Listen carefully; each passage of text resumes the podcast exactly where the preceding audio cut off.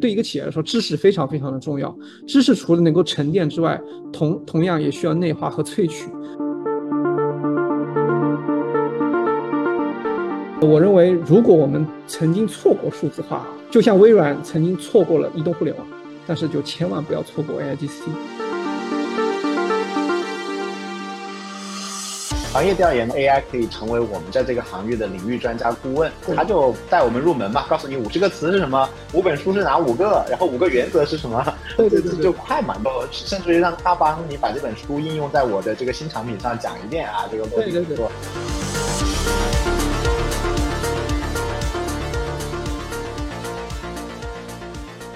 各位大家好，今天非常高兴能够在混沌直播间跟大家见面。那今天呢，主要跟大家分享一个主题，就是今年最火的 AI 或者说 AIGC 生成式的 AI。那我们网易呢，作为一家在中国的互联网公司，还算是比较老牌吧，一直是勇立潮头。那我们也是非常早的就开始拥抱整个 AI 和 AIGC。那今天主要跟大家分享的主题就是我们网易或者说我们整个网易智企是如何在全面的，无论是在产品还是在业务还是在组织上面去拥抱 AIGC。我们希望能够让组织像 AI 一样能够进行一个自我的一个进化。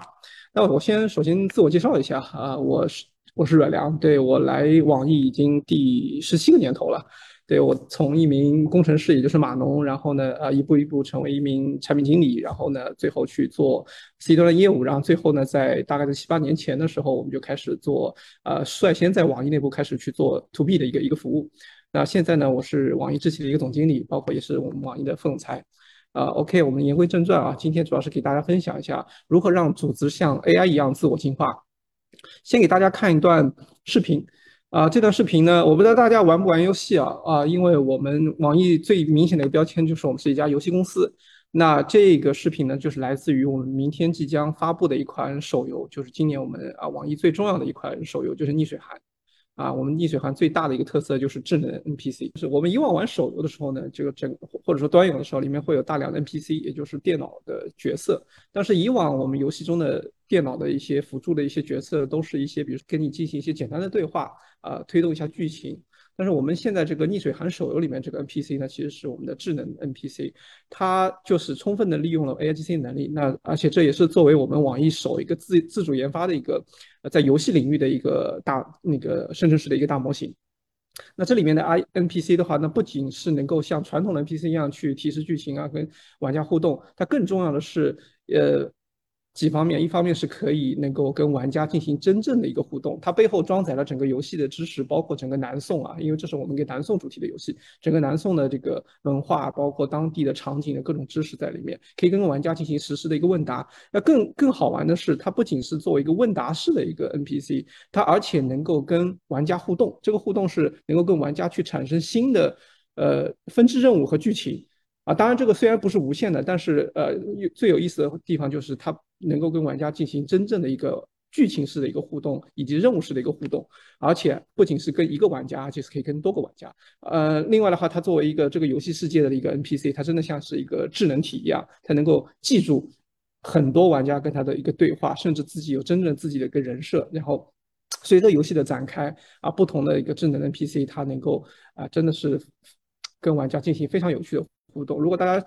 预约了那个逆水寒的手游的话，明天就可以去体验。而且这里的话，因为我们国家的一个监管的要求，所以我们在逆水寒手游里面所有的可以互动的智能体 NPC， 它是有特殊的一个标志的它大家都可以去拿我们游戏的说法，就是大家都可以去尽情的去调戏这些智能的一个 NPC。那我们是怎么做出来的？其实我们最早的话就是我们是其实远不止今年，我们其实在几年前就开始全面的拥抱 AI。 那比如说在游戏里面，刚才说的那个智能 NPC 其实就是右上角这个，它包含了聊天问答，包括副本和剧情的这个。那在其他应用地方的话，其实如果大家比如说玩类似于吃鸡的游戏，比如说我们的永劫无间，或者说一些竞技类的游戏，你会发现可能陪你玩的并不一定是真人啊，特别是在一些匹配玩法的时候，无论在角色扮演、竞技场设计、动作1对1、多对多的时候，其实里面有大量的其实我们叫 AI 的一个存在，它会匹配你的真实的一个玩家的一个水平。然后因为我们大家都知道，无论是玩游戏，包括打羽毛球、打乒乓球或者运动项目，其实最好玩的时候是什么呢？就是跟我旗鼓相当的对手，那玩的时候是最好玩的。所以我们的 AI 的话，在应用层面的话，就是我们会全面的分析所有玩家的你的竞技水平，然后跟你在匹配的时候，有时候人数不足，或者说在你的队伍的一个竞技性不足的时候，我们会给你匹配就是非常适合你当前水平或者你这个队伍当前水平的一些竞技的一些对手啊。其实，但是给玩家的体验的话，就是跟真人玩家无二。那么在这些应用的背后，其实最重要的就是对 AI 技术的一个全面的一个应用和研发。那这里面当然有整个框架，就是我们有自研的多模态生成式的一个模型平台，包括还有面向智能体的一个编程语言和范式，包括我们有自研的游戏智能体的一个训练平台。那这是在玩家可以享受到或者体验到的一个游戏里面智能化的一个这个。但是呢，一方面是那个玩家可以体验到的产品上面的一些这个更好的一个 AI 的一个体验，更一块的话就是说，我们在游戏制作的时候，其实我们也是在我们的整个组织、整个产品研发、制作、测试的流程中全面的拥抱了 AI。那举个例子啊，我们今年整个集团有一个创新奖，包括创新奖的大赛，包括我们 AI 大奖的一个大赛，我们获得1等奖的是一个平台，这个平台是用来做什么呢？它其实就是游戏素材的一个生产工具。那我们公司的话，整个公司大概3万多人，这个制作游戏素材或者制作图片的这个工具平台，已经有大概有1/3的网易的同事都在使用了。它全面的利用了类似于像 Stable Diffusion 这样的这个，然后在 Stable Diffusion 的基础之上，然后再融合了大量的训练的模型，包括 LoRa， 包括这个，然后呢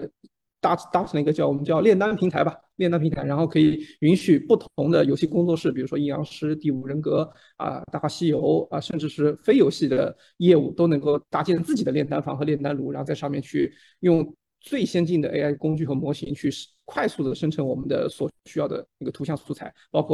甚至包括 AI 的文案，包括语音 AI 的语音，其实大量的节省了我们的一个游戏制作的一个时间周期，以及降低了我们的一个试错的一个成本。所以这是我们先简单抛砖引玉，就是我们在游戏行业的一个在 AIGC 的一个探索的一个全貌。接下来啊，就是我之前写过一篇文章，就是关于 AIGC 和交易成本的一个关系。那交易成本这个概念呢，是来自于一个获得诺贝尔经济学奖的一个经济学家叫罗纳德·科斯，他在他的最著名的一本书叫《企业的性质》里面写过这么一句话，就是企业之所以存在，是因为它降低了社会的一个交易成本。那交易成本它的一个概念就是来自于科斯，就是说我们要达成一项交易啊，或者通俗一点讲，我们办成一件事儿所花费的所有的时间和时间成本和货币成本之和就叫交易成本。大家都知道，我们都无论是经营一家公司，还是做一个项目，还是哪怕是写一篇文档，我们其实都会花费我们很多的时间，包括可能货币化，最后也可以货币化的一个成本。那企业之所以存在呢，其实就是因为我们社会上有大量的事情要达成这样的交易，其实光靠一个人是不够的啊。如果是靠点对点的一个一个的元素的一个人，他其实会花费大量交易成本。但是有企业或者有机构、有组织团体这样的存在，它就能够降低整个办成一件事情或者办成一个交易整个社会的一个交易成本。但是呢，我们也深刻的意识到，就是随着企业的存在和组织的存在，它是为了降低社会的总的一个交易成本。但是呢，随着企业规模的扩大，我们会发现企业内部的交易成本啊，它也是会上升的。拿一个热力学第二定律的话，就是类似于就熵增嘛，就我们一个企业、一个组织、一个团体也都会有熵，那规模越大，这个熵也会越来越大，也会越来越无序。当企业内部的交易成本超过外部的一个交易成本的时候，那可能这个企业的规模就会停止扩张，甚至可能到一定的程度，这个企业都不一定有存在的一个必要啊。这是一张图啊，我们称之为一个企业或者说一个组织或者一件事的一个交易成本。我们觉得主要是有2部分。那一部分呢，这个大家我们在办一间公司或者说做一个产品、做一个新产品或者做一个项目的时候，都会分为内外两个部分。那外面呢，就是说我们要做好一个产品、做好一个服务，我们要获取大量的外界的有用的信息啊。大家都听说过类似于像 PEST 像所谓的五问三定这样的词，那这是无论是 PEST 还是五问三定，其实都是为了能够让外部的让一个企业或者说一个团体或者一个个人能够尽可能真实的有效的获取外部的信息来用于做一件事情。那 PEST 比如说政策 politics 经济社会 society 包括技术。那五问三定里面，那除了 PEST 的话，我们可能还要看客户看竞争包括看自己外部信息的获取成本其实对我们来说，我们以自己经营这家公司举例或者经营我们企业服务为例，其实是相对比较高昂的。而且我们希望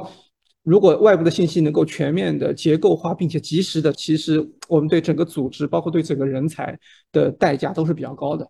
那获取到了足够多的一个信息之后，那最终我们是为了完成一件事或者说经营好一家公司，那对内那就产生另外两个最大的一个交易成本，那一个就是内部的一个决策成本。我们有了大量的真实的信息之后，我们要决策要不要做这件事情，要不要做这个产品，要不要提供这个服务，或然后我们如何去做这个事情。那产生了决策之后，那就是执行了，如何敏捷的高效的正确的去做这个事情。以往呢，我在最后一趴也会跟大家分享，我们以去年我们的一个产品为例啊，如何从最开始发现市场机会到最后 go to marketing 一个完整的一个过程。我们会发现，按照以往我们虽然已经有比较多年的经验，我们的组织我们的人才也都算比较敏捷，但是我们要做到一个新产品能够顺利的 go to marketing 度过 PMF 的一个阶段，依然是要花费巨大的一个交易成本。但是当今年或者说从去年开始，越来越多的 AI 的工具包括 AIGC 的这个冒起，特别是今年的那个 ChatGPT 为代表，包括像类似于像那个 Midjourney 包括类似像那个 Stable Diffusion 包括各种各样的 AI 工具的一个兴起，我们会发现我们可以让 AIGC 在整个组织整个流程里面去发挥作用，这样的话能够大量的去降低我们内和外的一个交易成本。所以我们认为拥抱整个 AIGC 的话，就最大的价值在于两部分。第一个的话就是降低外部信息的一个获取成本，能够让我们对整个市场更敏感。然后呢，对内我们能够降低整个内部决策的一个决策和执行的成本，能够让我们的作战让我们的执行更加的敏捷。那只有这样，我们才能够让一个组织像 AI 一样能够持续的自我进化，而且变得越来越高效。首先跟大家分享一下，那比如说如何是让外部的信息获取能够对市场更敏感，对客户更敏感，让这个获取的外部信息能够交易成本变得降低。这是一个冰山图啊，我相信很多人都看过啊，大家都知道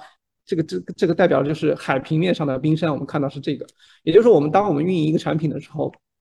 我们一开始所接触到的信息啊，外部信息，其实一开始看到的就是冰山上的一块，其实有大量的信息呢存在于海平面之下的。那我们举两个现实的一个场景，有一些隐藏的信息来自哪里？我们是做企业服务的，我们有比如说我们有一个产品叫智能外呼。那我们在那个做智能外呼的时候，除了我们看整个市场之外，我们会其实有很多隐藏的信息会来自于什么样的渠道呢？来自于我们客服的渠道，以及来自于我们的销售的一个渠道。但是呢，这些信息其实是非常散落的，因为当我们的客户或者我们的潜在客户跟我们的销售在聊的时候，在电话在聊的时候，或者在微信上聊的时候，当我们的客户在企业微信上跟我们的客服和我们的技术支持在聊的时候，其实这些信息都是散落在了这些渠道里面，很细微的一些渠道里面，可能他们的问题他们的意见都是在一通电话里面，在一通会话里面，其实这整个组织是看不到的。但是这些信息又是如此的重要，我们看不到怎么办？于是呢，我们今年就做了一些事情，就拥抱 AIGC，用 AI 的工具，让这些信息让我们能够看到。比如说刚才我说我们的一个客户或者一个潜在客户，可能跟我们的客服或者说跟我们的销售打了通电话，我打了很多通电话，对吧？很多客户跟我们打了通电话，那这个时候我们就会试图用 AI 的工具，让客户的声音从冰山下面的数据变成我们业务金矿。我们会全面的用 AI 的工具，把我们的电话跟客户之间的通话，跟客户之间的一些聊天的一些信息，通过语音语义的一个算法引擎分析，包括跟客户的所有的交互能够提炼出来，把里面的所有的关键词、热词，包括它所在的场景全部提炼成词语一些，并且可以看到这些热词的一些变化的一些趋势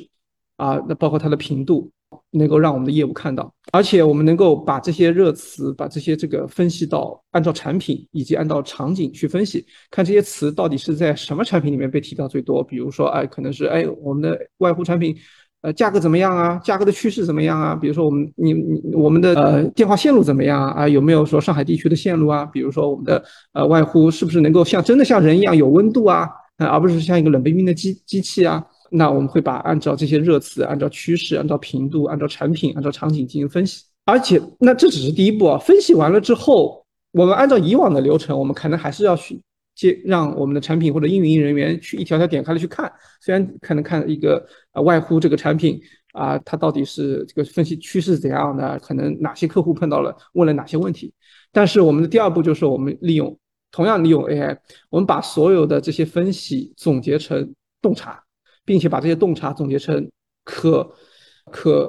真的像一个助理或者像一个高级分析师一样给你的一个洞察的一个报告。比如说这以外呼举例啊，就提到外呼时，我们的 AI 产品就是说，比如说外呼这个词或者外呼这个场景、外呼这个产品，说提到外呼时用户有什么期望，我们会根据这一个阶段，可能这一个月或者过去2个月或者过去2周产生一个分析结果，然后用 AI 来生成一份简洁的洞察报告。比如这里就是说，我们根据以上的用户声音，我们可以总结出用户在外呼的时候的期望是包括如下几个方面。比如说有价格的咨询，那用户关心机器人的可能各种各样的价格咨询啊，收费标准啊，价格报价以及能够在什么样的价格下面的一个体验的产品功能，包括功能体验，包括人工客服怎么样，包括我们的外呼在行业上的应用。比如说这个阶段这段时间关心我们外呼机器人在医学或者说金融或者教育行业的应用情况。最后来一个总结，说综上所述，用户在这段时间外呼时主要关心价格、功能体验、人工客服和行业应用等方面。那这样的话是整个基于 AI 强大的分析，我们能够让冰山下面的数据，一是能够展现出来，二是能够把冰山下面的数据不仅从很庞大的很杂乱凝练成一个非常好的一个归纳后的一个提纯后的一个结晶，可能是一个钻石啊。并且有了这样凝练之后的结晶和报告之后呢，我们就能够反哺产品啊，在大量的客户之中，能够大量调整之后，能够反哺我们的产品，让我们的产品变得更好啊，并且能够让我们的产品的价值传递得更好，以及让我们的服务流程能够做得更好。所以这就是第一个案例啊。那第二个的话，我们能够大量的用 AIGC 的话，能够显著的降低我们内部的一个决策和执行的一个成本啊，让整个作战能够更加的敏捷。我印象非常深啊，就在2020年的时候，就疫情刚开始的时候，我们开始用了，可能也有很多朋友也在用飞书这个产品。我们当时非常喜欢飞书这个产品，其实有2点。第一的话，它整个 RM 的这个产品做得非常好。第二的话，就是我们非常喜欢飞书文档，而且呢，联动它整个视频会议啊什么的，其实让我们整个组织效率非常高啊。但是我们全面的拥抱这个飞书的文档之后呢，大家都爱上了写文档。但是呢，后面就反而让我们造成一件比较痛苦的事情是什么呢？我会发现一件叫信息缺失或者信息量不够，直接跳跃到了一个信息爆炸。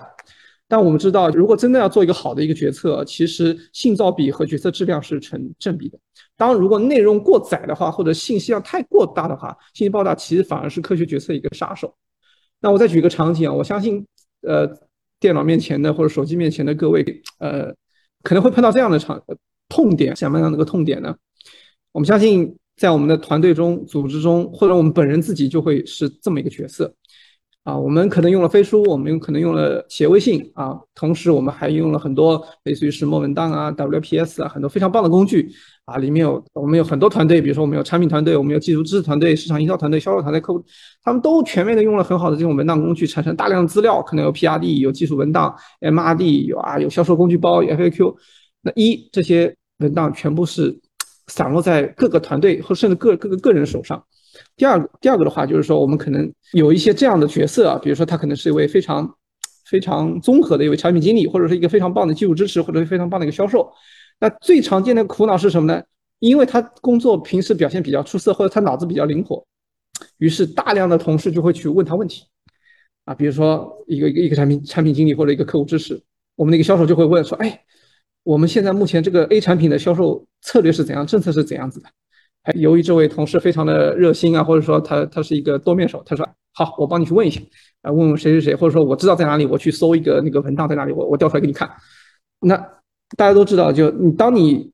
越认真负责，你可能付出的代价就是说越多人会来问你，于是呢你的工作，你本职工作可能是为产品经理或者是一个项目经理，你就会被频繁的被打断。那这个时候你的，或者说你是一个程序员，你当你被频繁打断工作的时候，你即便是一个高手，你都可能无法专心工作。你可能只有在夜深人静的时候，你才能真正抽出自己的时间来去完成自己的一些真正想要做的核心的工作，可能是去产出产品的原型图，或者产品的文档，或者说真正安安静静的 写代码。那这个过程其实是非常痛苦的。那我们发现了这样的问题的话，其实一个是信息爆炸，第二个是太多，由于信息爆炸、信息过载，也由于组织很多流程很长的时候，我们会发现很多优秀的同事频繁的被工作打断，那其实整个组织的效率并没有说因为我们用了很多很好的互联网的工具和这个去提升了，反而因为这些熵增或者说一些无序的工作的产生，导致了整个组织效率并没有说像我们讲的一样就持续的去提升。那也就意味着整个组织的这个交易成本还是居高不下啊，甚至会变得越来越高。那于是我们就想办法如何去，因为我们找到这个问题所在，于是我们就想我们应该通过什么样科学的办法去降低这些交易成本，让我们的组织的效率更加的提升，让我们的交易成本越来越低呢？首先我们做的第一步啊，其实刚才说就我们当用了很多类似于 Wiki 啊、飞书文档啊、石墨文档啊、WPS， 的确这些工具都很好，但是我们觉得这些东西必须不能散落在各个团队里面，必须它先形成一个统一的归一化的一个地方。所以说我们就先自己做了一个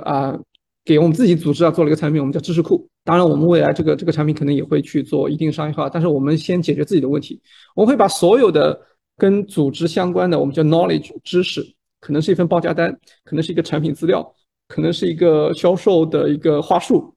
啊，可能是一个技术知识，可能是一个客服产生的一个技术支持的一个很不错的一个文档。我们把这些都中心化的放在我们叫知识平台上面啊，而且按照一定的规范去存档啊，按照一定的存档分类。那这个好处就是说，那至少我们未来所有人想要获取企业的内部的知识的时候，我都可以再从这个平台上去搜索，或者去获取。啊，当然这个搜索的过程我们就已经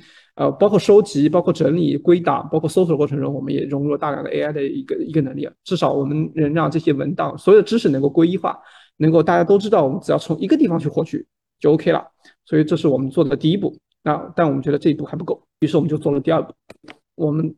全面的让 AI 去做了一件事情，是什么事情？刚才举了一个例子，就比如说你拿我自己举例，经常会有人来问我问题，或者我们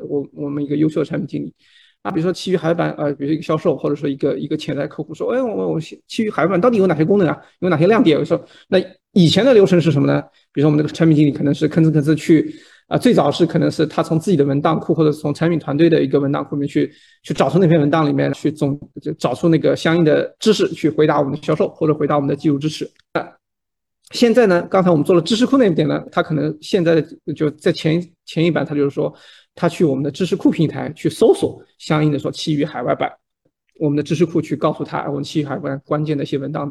马上就显示出。然后他再根据关键词去搜索他要的内容。但现在我们更进一步做了什么呢？我们直接去做了一个关于这个产品小王的一个 AI 提升。我们用 AI 去训练我们所有知识，就我们的知识库里面的所有的知识啊，就是我们的企业知识啊，比如说可能销售知识啊、产品知识啊、技术支持的知识啊、客服的知识啊，包括我们可能各种组织的流程的知识。这一方面，我们再让 AI 去学习这个产品小王以往的聊天过程中所有的知识，给这个产品小王做了一个 AI 提升。以后我们的销售、我们的技术支持来问产品小王的时候，可以去直接问那个AI 小王啊，这是他的一个分身，他可以直接去回答我们，只要是我们企业内部有的知识啊，直接 AI 通过学习之后、凝练之后，销售回复给我们。也可能，当然也有可能是我们产品去问销售啊，那我们那个销售小王也可以有自己的 AI 的一个分身来去回答那个产品或者说其他同事给他的问题。我们会发现，我们实践下来之后，我们会发现我们现在这个 AI 的小王啊，能够日常应对咨询的时间能够至少降低 60% 以上。而且啊，就是更进一步，在 AI 回答的过程中，我们还能够把 AI 的回答和这个 AI 和这个问问题的这个比如同事或者说交互过程中的，又能够反哺我们的知识库和反哺我们的这个 AI 的一个知识的一个神经元，能够让我们的知识维护的效率又再次的一个提升。啊，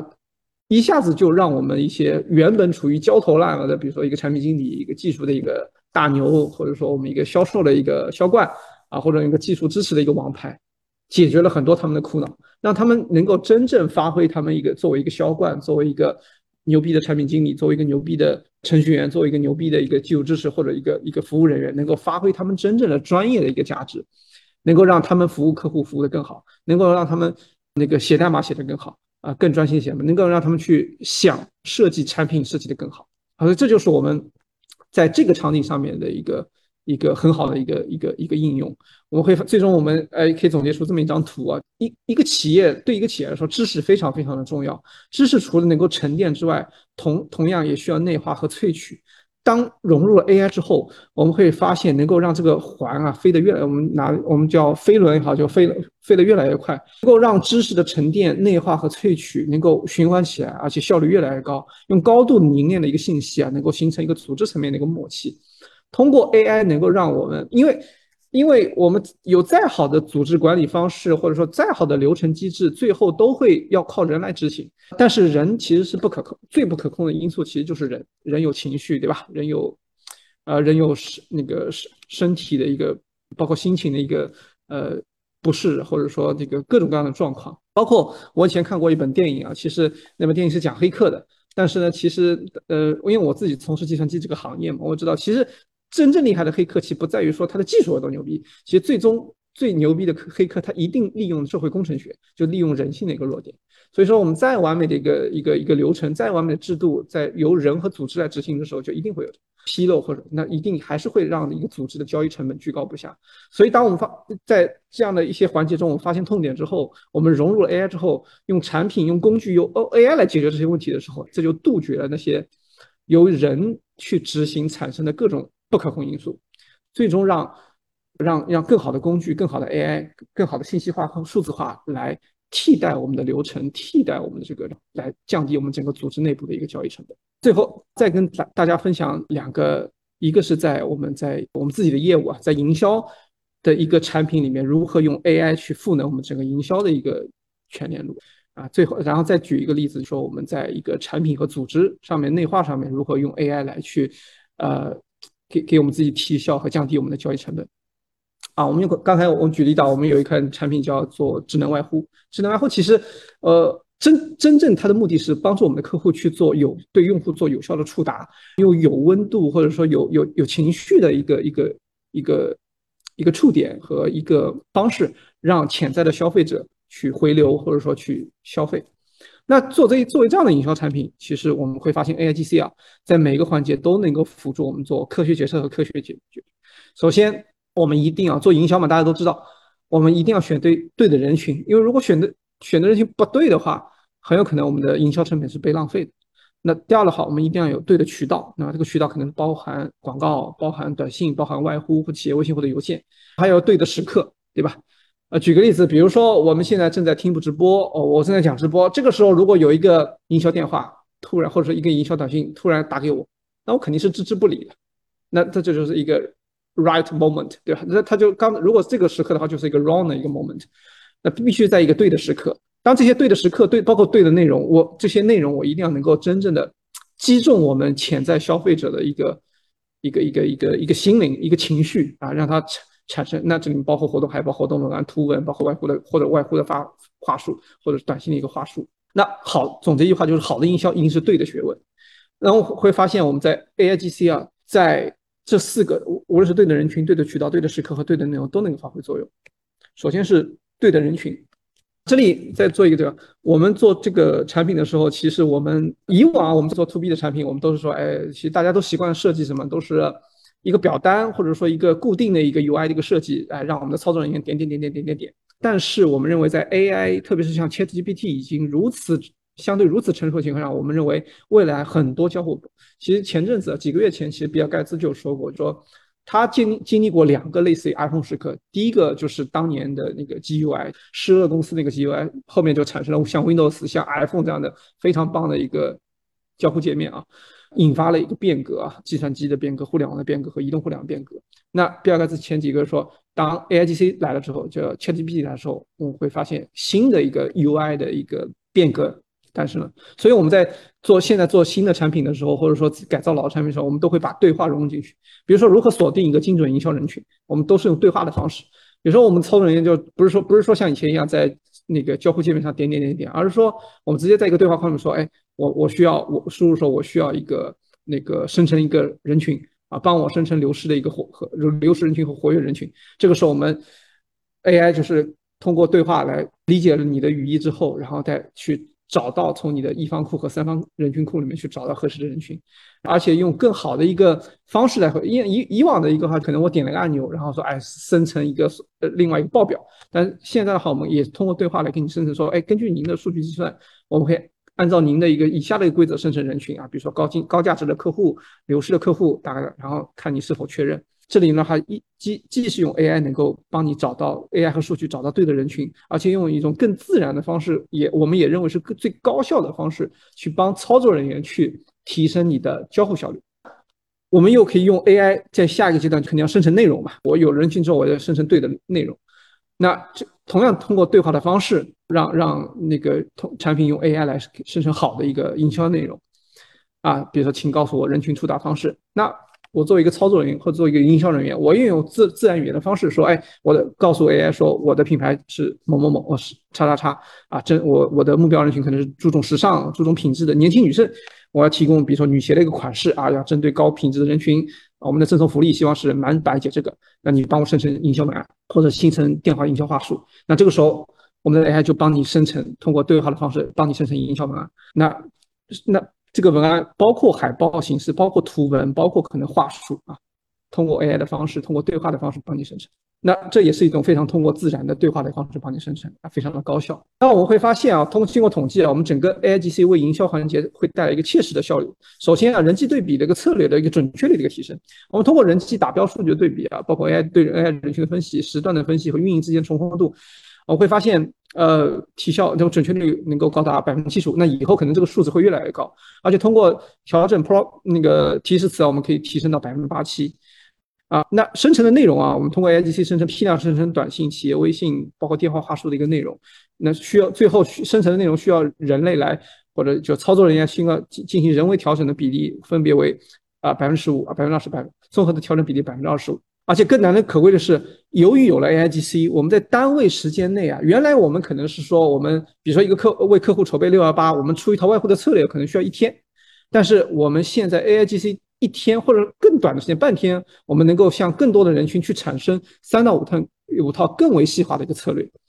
，300%甚至500%。而且在单位内容的生成时间呢，传统活动周期我们可能要提前1周，投入时间可能至少6个小时。但通过我们的 AIGC 生成策略、内容创建、A/B test， 我们只要1个小时啊，这些都是我们通过实测的一个数据。而且随着 AIGC 的运用越来越好，工具越来越好，那这些效率提升会越来越多，那可以大量的提升我们营销人员的一个效率。所以这就是我们在一个我们自己切实的一个营销类的一个产品上，能够给我们自己，包括给我们的客户融入了 AIGC 之后带来了一个极大的一个效率的一个提升。那第二个的话就是我们以一个这也是我前阵子写的那篇文章，一个如何拥抱 AIGC 在一个企业组织内部去降低我们的交易成本，就是通过一个产品从0到1的一个过程来看 AIGC 能够在我们什么地方能够极大的降低我们的一个交易成本。那我们也都知道，当我们为什么要去做一个产品呢？我们一定是发现了一定的商业机会，发定一件商业机会，但是我们要决策去做一个产品，以及到从0到1到最后正式的度过 MVP、 度过那个 PMF 的阶段，其实是一个非常漫长的一个阶段。这里面要大量的工作要去做啊，可能包括市场调研啊、做 PPT 啊、画原型图啊、写文案啊、宣传啊，对吧？那这里面牵涉到工作、业务、组织的方方面面，那最后可能还要做营销，还要做营销包括做经营的洞察。那我们最后总结了这么一张图啊，这张图大家也可以截图保存一下。这是我们的一个，甚至这只是我们一个实测，这是我们一个切实自己的一个案例啊。我们自己做一个分析啊，我们去年有一款新的产品面试，我们叫企业微信客服啊。我们根据我们市场的洞察，包括我们很多客户跟我们提的一些意见和需求，我们发现了这个商业的机会。于是呢，我们因为当时还没有非常火爆的 AI 的一个AIGC 的这个能力也好，或者产品也好，当时我们还是用比较传统的方式。当时我们已经有自己一个我们叫一个新的一个企业服务的一个新的一个产品，如何去从零到一去 go to market 的一个完整的一个我们叫 SOP。 这个 SOP 是我们总结出来非常行之有效的 SOP， 让我们的一个新的一个商业化的产品从零到一的成功率大大的一个提升啊。我们今天云商业务的总经理还发了一个我们内部的一个我们叫眼界大开的一个小作文啊，他感叹了一下说，哎，我们过往一年云商我们大概有30多个新产品，可能有包括第三方的产品可能有看到这样商量的机会，但最终我们走完 SOP 之后，我们会发现，哎，其中有14个可能没有那么成功啊。即便在我们有非常好的一个 SOP 的情况下，我们那这个 SOP 怎样呢？主要是分为3个大的阶段。那第一个就是我们发现机会之后，首先我们还是要去做市场需求调研，那这里面包含了目标市场的分析，包含了商业价值的分析，也包含了竞争优势的分析，包括客户需求的一个分析。也就是刚才在前面我跟大家看到的时候，我们要从市场上获取大量的有效的正确的信息，我们可能要去做 PEST 的分析，我们可能要去做 SWOT 的分析，我们可能要做5看3定，对吧？看市场、看趋势、看客户、看竞争对手、看自己。以往其实这个时间是花费非常巨大的，因为我们要做的很有效的话，我们要去做客户调研，去做市场桌面的调研，去做分析，包括甚至要去花钱去买很多调研报告，所花费的时间成本，包括我们也要采用最优秀的可能市场人员、销售人员，包括产品经理去做这样的分析，其实花费的时间成本和人员成本是非常高啊，更多的主要是时间成本。当我们做了一个市场需求调研分析之后，我们就进入我们去做决策，说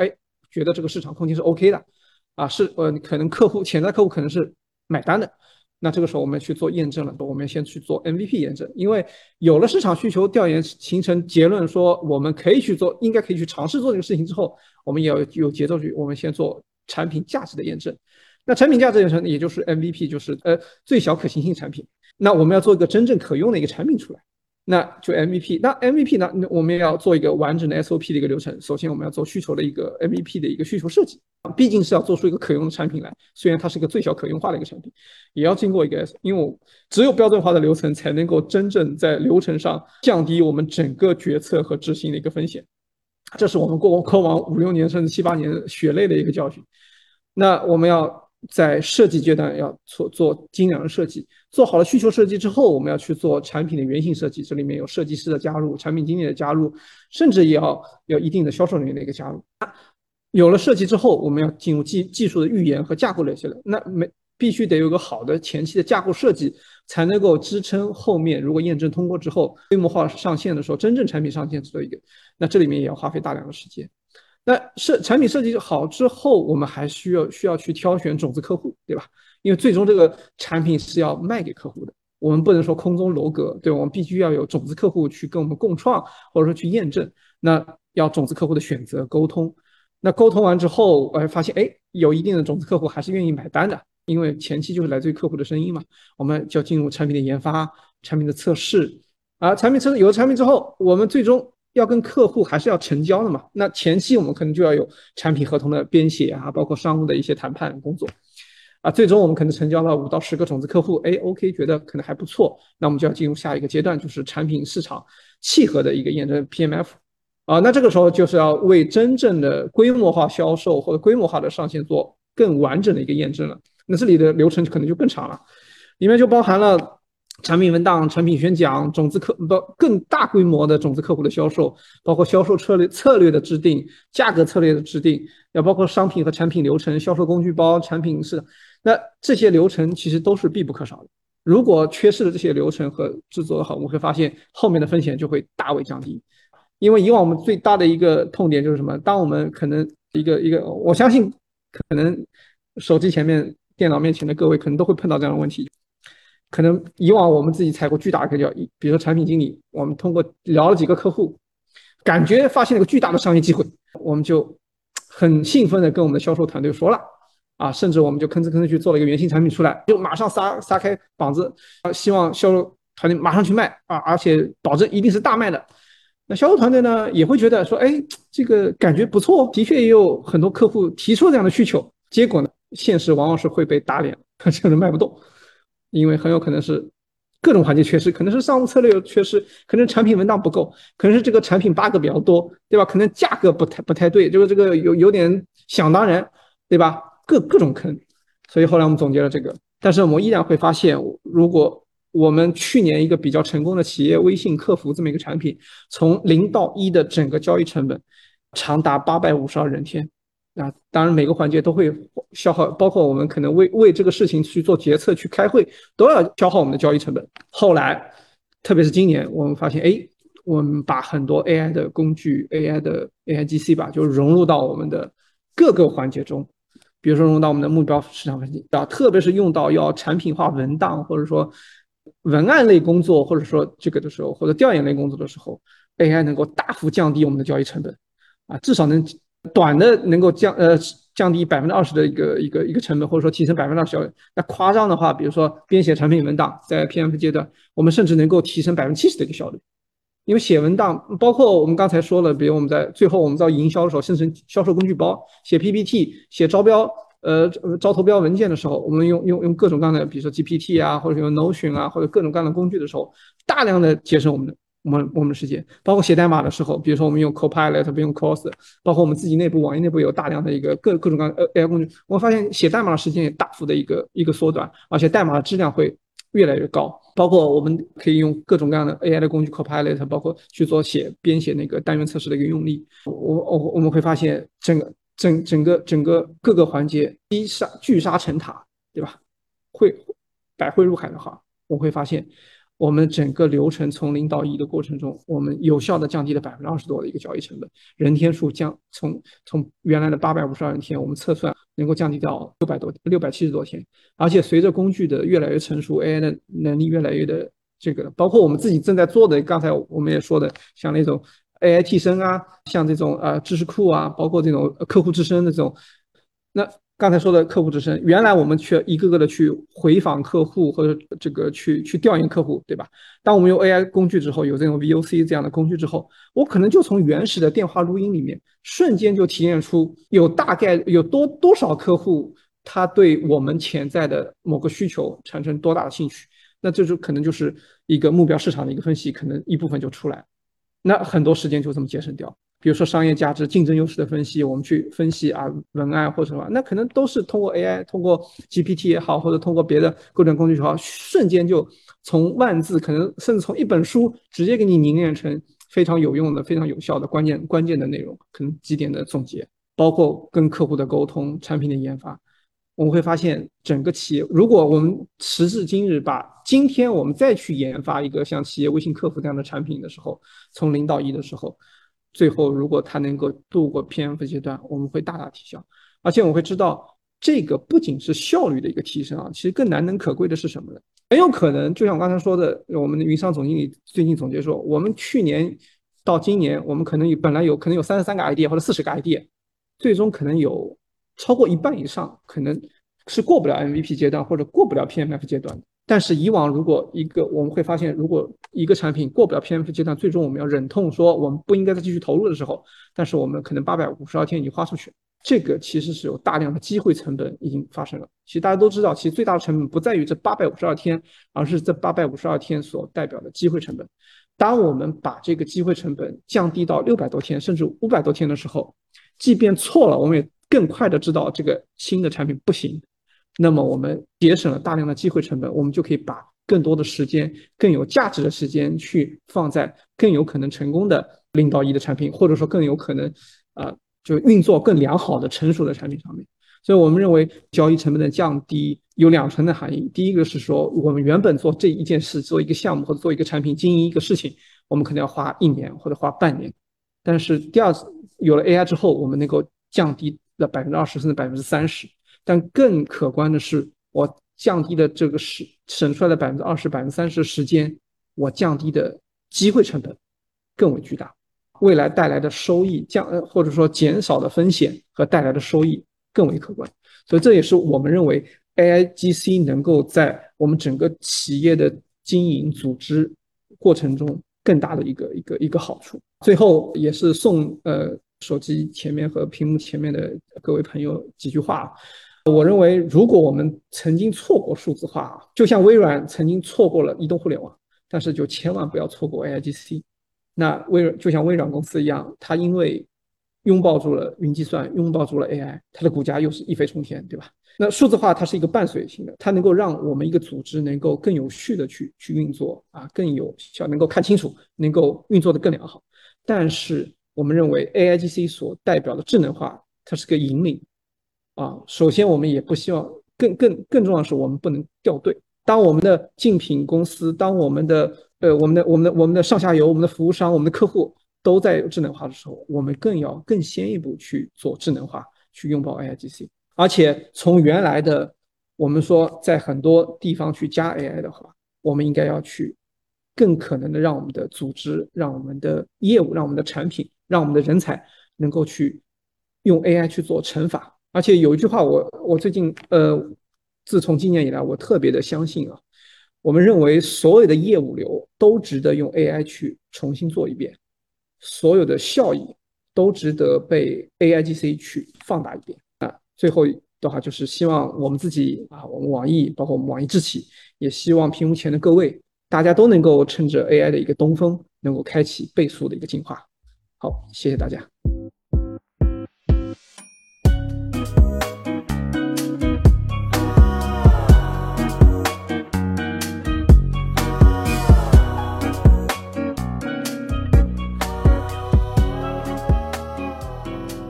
好，阮老师好。好了，你好，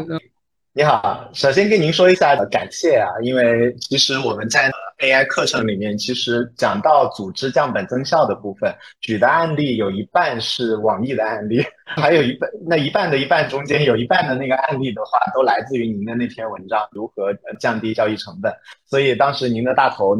像已经放在了我们的 PPT 上，占了半屏。所以其实发现网易在这个方面，就是工作流如何降本增效，其实是我们在市面上搜到的信息应该有一半是网易出来了，好像在这方面走到了非常的前面。然后您刚刚也分享了很多嘛，比如说从怎么用户调研到最后怎么上线，怎么 MVP， 能够举一个具体的大家非常有体感非常具体的例子来讲，说哪一个是您印象比较深刻的，说哇那次啊我们用这个啊效果爆好，具体怎么用的，让大家更有体感的感受一下 AI 降本增效的那个感受嘛。有一个应该说是我们非常早期就开始做的一件事情，所以说包括给我们整个网易公司其实都比较觉得比较印象非常深刻的一件事情。这个事情是发生在我们网易集团有一个产品叫严选嘛，它是主要是做品牌零售的。对，那以往做零售做电商的话，它其实有一个环节就是消耗时间蛮长的，就是比如说我们举个例子，我们有瓶水对吧，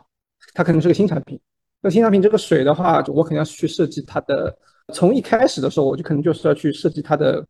未来的包装是什么，我可能它的素材是什么。但以往的话其实都是靠专业的设计团队去绞尽脑汁的去想这个产品的卖点创意，这个再产生这个产品的一个原型图，那这个原型图都是高保真的原型图，那这个其实花费时间蛮长的。那后来特别是今年应该是那个 ChatGPT 刚出来没多久，但是 Midjourney 其实去年就出来了，那个严选的设计团队就率先去拥抱了 AIGC， 就是他们用那个 ChatGPT 去做脑爆，去做比如说我要新开发一瓶水，这瓶水它的卖点，如果这个卖点可能就是冰川来自于青海高原的巴拉巴拉巴拉，那根据这么一个些特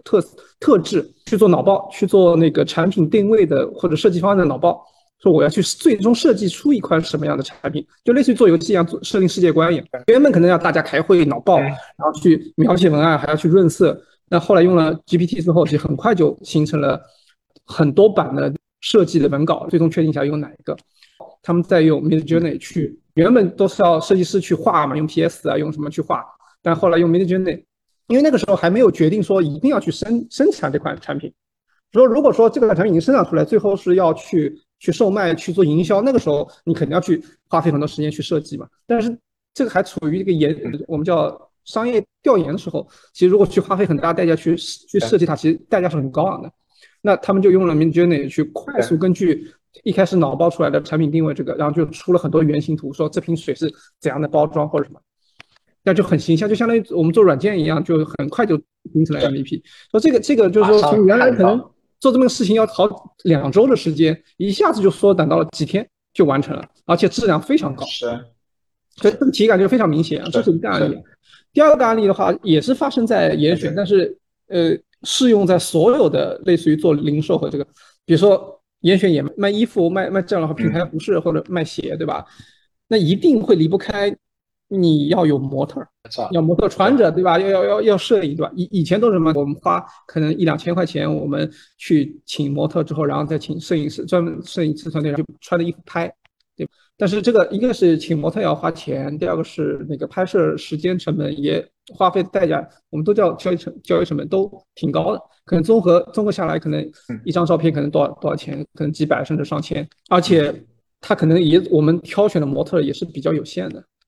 后来我们做什么就用 Midjourney 或者是用这种 AI 绘图的工具，我们就没有用真人模特了，我们就直接用 AI 的模特，然后用衣服，然后就直接就生成了。这样的话，一个是时间大幅缩短，原来可能拍这个东西我们可能还要下雨天还不能拍，因为可能要街景啊什么，下雨天还不能拍，但随时随地就可以生成了，而且也不用请摄影师了，直接生成了。第二个话，模特甚至可以无限量的去换模特换头，而且成本非常低，而且没有版权成本。这个 AI 生成的这个图片什么，而且你可以大量的生成图片，所以这也是非常让我们自己印象非常深刻的一个案例。真的是能够节省大量的无论是金钱还是时间成本。对，而且这样的事情，对，所以这样的事情其实很多公司很多团队都能用，包括我也看到很多业界，比如说一些 Amazon 的一些卖家，海外的卖家，包括电商卖家，现在都已经在大量的拥抱 AI， 用 Midjourney 啊，或者用各种工具去生成这种产品素材，就上架商品啊，甚至可以快速替换。是。对，了解，这个确实感受就非常强烈啊，所以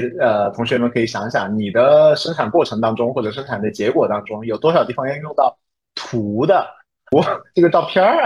很有可能，对吧？过程哪怕是过程当中，大家要讨论一个产品，或者说结果你要展现一个产品，或者要展现它的风格，展现它在不同环境下的表现，这个时候都是可以用 AIGC 的东西来生成的。刚刚听您讲的时候，我还听到一段。就是非常完整的产品开发流程，从概念 MVP 啊这样子落地。然后您提到说，在文案和调研方面起到了极大的作用。就文案很好理解嘛，他帮我把比如说 PRT 什么写清楚。但调研，我们感觉上是跟用户聊天这事儿，那他是怎么在调研这个步骤极大的降本增效的？是怎么做到的？我说2个场景啊。大家可能就说的具体一点，大家可能会比较有体感，都是在于类似于整个市场调研或者什么样。有一篇文章，甚至大家如果去百度、去 Google 都能搜到。文章的大意大概是这样的：我们以往说，假设我是对一个行业完全不懂，那我如何从一个行业的门外汉到进入这个行业，甚至成为这个行业的一个比较懂的一个人呢？那以往就是说，可能是我一定要找到这个行业的很多专家。我要去从他们那去学，找到这个行业的很多关键词或者什么，去找到这个行业的很多书，我去看完了书之后，去找到一些行业的里面的，比如说5个、10个专家，我就跟他们交朋友，去通过我从书面学来的知识去跟他们聊，去请教。最后呢，我要根据这个行业，我要再去做一些项目，做一些事儿，这样的话才能够从一个完全不懂这个行业成为一个就。那我们在做一个市场调研的时候，其实一样的，通常我们都会碰到一个新的场景或者。因为看到一个新的商业机会的时候，可能是一个我们以前没有碰到过的一个场景，或者以前没有接触过的一个行业。那么摆在最前面的命题是说，那首先我一定要了解这个场景或者了解这个行业，我才能够得到靠谱的信息，才能够去做决策，我到底要不去做这个事情。对，那跟刚才那个场景一样，我如何变成这个行业里面比较略懂皮毛的人嘛？那以往可能你要成为进入这个行业的人，可能要花很多时间嘛，看书啊。那现在的话，比如说怎么用 AI 呢？我们会发现用 AI 能够快速的这个，你比如说打开 ChatGPT， 你就问说某某行业，比如说可能是说教育在线教育行业，举个例子啊，在线教育行业的50个关键词是什么？你直接问他，他可能直接给吐给你，甚至你可以多问几遍，他给你吐给你非常精准的50个关键词，可能是什么课程内容啊，可能是巴拉巴拉就好。你根据这50个关键词，你再继续问他说。那根据这些关键词，我要了解这个行业，你能不能推荐我几本书和比较非常著名的，可能是论文，可能是文章，他也可以给你很快的推荐给你。好，有了文章之后，又但你看书看这个，你可能要花很多时间，你喂给可能不一定是 GPT 啊，可能是通过 GPT 做出来的一些 AI 的产品，说我扔给你一本书或者扔给你长文档，你给我提炼要点，可能是一页纸或者几页纸，你迅速的把这本书或者这篇资料或者这篇论文的要点给到你，你马上就会很短的时间至少略懂皮毛了吧，那或者说进了这个行业。所以说原本你可能要去找专家去看书要花很多时间，现在可能一两天三五天可能就完成了。你至少你有了这个行业的一些框架的知识，你再去看说，哎，这个行业，你也会问这个行业里面有没有玩家，什么样的玩家，供应链，它这个产业的供应链上下游是关系是怎么样子，它 AI 包括搜索引擎都可以，现在都可以很快速的告诉你。那这个的话其实都能够解释大家想，这就是一个非常典型的一个场景去做。那第二个，刚才其实我也有介绍到，我在做调研的话，你要跟客户聊或者跟潜在客户聊，你才能够看说潜在的或者种子未来的种子客户有没有可能buy in这件事情或者买单这件事情。当然了，一定是需要去深聊的，这是必不可少的。但是呢，可以做一个前提条件，因为什么？当我们发现一个商业机会的时候，你肯定是之前已经接触到一些信息了，肯定已经是有一些你的一些潜在的客户，可能通过你的客服渠道，可能通过你的销售，已经多多少少说了一些这样的事情。只不过呢，这些信息都已经被过滤过，可能只是一个关键词说，哎，从销售那过来说，或者从客服或者技术支持那过来说，已经是说我们客服需要一个东西叫什么企微客服，或者说叫什么知识库，已经被大幅的简化成一个关键词了。那这个信息肯定是不够的，肯定光是一个关键词不够，你要么就自己去听那个客户跟客户的录音，或者说去或者说你再去打电话回访那个客户。但其实客户跟我们的销售跟我们的技术支持跟我们的客服其实早就已经有互动了，可能是在微信上，可能是在电话。那有了 AI 之后，你直接让 AI 去帮你把那通电话或那几百通或者几十通电话直接去让他们去读懂它，去提炼出来，告诉你说啊，客户不仅是企微客服这一个关键词，他可能是关心什么什么巴拉巴拉巴拉1234567，可能有5个客户关心这3个点，可能都是归属于企微客户，可能有另外8个客户关心巴拉巴拉巴拉。那这个也能大量节省时间。当然你在其中觉得根据你的市场分析，你再结合说，哎，可能有其中有哪3个客户可以去深聊的，那你再去回访去深聊。但前面大量工作用 AI 已经帮你大幅节省时间。就举这2个场景应该算是我们自己非常有体感。非常非常清楚。所以调研分2类，一类是产业行业调研，一类是用户调研。行业调研 AI 可以成为我们在这个行业的领域专家顾问，他就带我们入门嘛，告诉你50个词是什么，5本书是哪5个，然后5个原则是什么，这就快嘛，甚至于让他帮你把这本书应用在我的这个新产品上讲一遍啊，这个落地工作，这样子就更快。产业行业调研，用户调研这边呢，我们长期需要依赖于中层，是因为其实是他们听了100个人说话，跟产生的他的一个直觉跟我们讲。但是讲已经经过了大量的压缩和扭曲，现在我们可以直接听见1万个用户的对话了。那1万个可能你会跟机器人说他们到底平时抱怨的几个点啊，他就会很公正和全面的去抽，哦，他们抱怨这3个点。你说，哎，他们提到企业微信机器人的时候往往还提到了哪些东西啊，他们就会说，哦，提到哪些东西。这样子相当于我们可以同时跟1万个用户开始聊天了，跟他们的交互过程。所以这样的一个。对，然后我再举2个类似的场景啊，其实我们自己也是一开始是切肤之痛的，因为我们自己做企业服务嘛。那企业服务的时候就一定会存在我们跟市场上的一些友商，包括跟客户的一些博弈。那么我们一定会存在一些比如说丢单的情况，有客户最终没有选择我们，对吧？对于公司的管理层来说，或者说这个团队的负责人来说，或者这个产品，他一定是很想知道我为什么丢单，有哪些原因，对吧？那我们以往的做法是什么呢？我们知道有不少客户丢单了，我们可能就好，那我们就因为丢单的过程都发生在我们的销售团队，可能是电话销售、线上销售或者说 KA 销售，我们就拉起那个销售团队长说，哎，我们去复盘近2个月哪些客户去丢单了，丢单的原因，可能那个时候也要去回访，也要去根据一样的靠人肉去分析，最后做总结报告。那这里面也会带来2个问题，第一个话其实是增加了我们销售团队的工作量，很大的增加他们的工作量。第二个的话就是说，他们去整理，他们去回访弄回来的信息也未必非常的凝练和有效，甚至有些很多客户可能联系不上。有了 AI 之后，同样嘛，就是因为就跟刚才那我说那客户支撑一样的，我只要通过 AI 把以往的记录，那过往2个月或3个月记录，咵全部分析一遍，那有些丢单的，我通过 AI 就可以总结出来说为什么丢单，哪些原因。这样的话，其实能够大量释放我们销售团队因为做这个事情带来的一个成本，包括包括我们可能潜在的过程中，我们的比如说我们的客户，那有时候在 C 端，我们在消费品上可能会更明显。消费品的话，有很多消费者，他有时候可能会投诉你，因为产品问题，也有可能是因为赞美你，因为产品好用。但是呢，这些声音都是散落在各种渠道，可能是社交媒体，可能散落在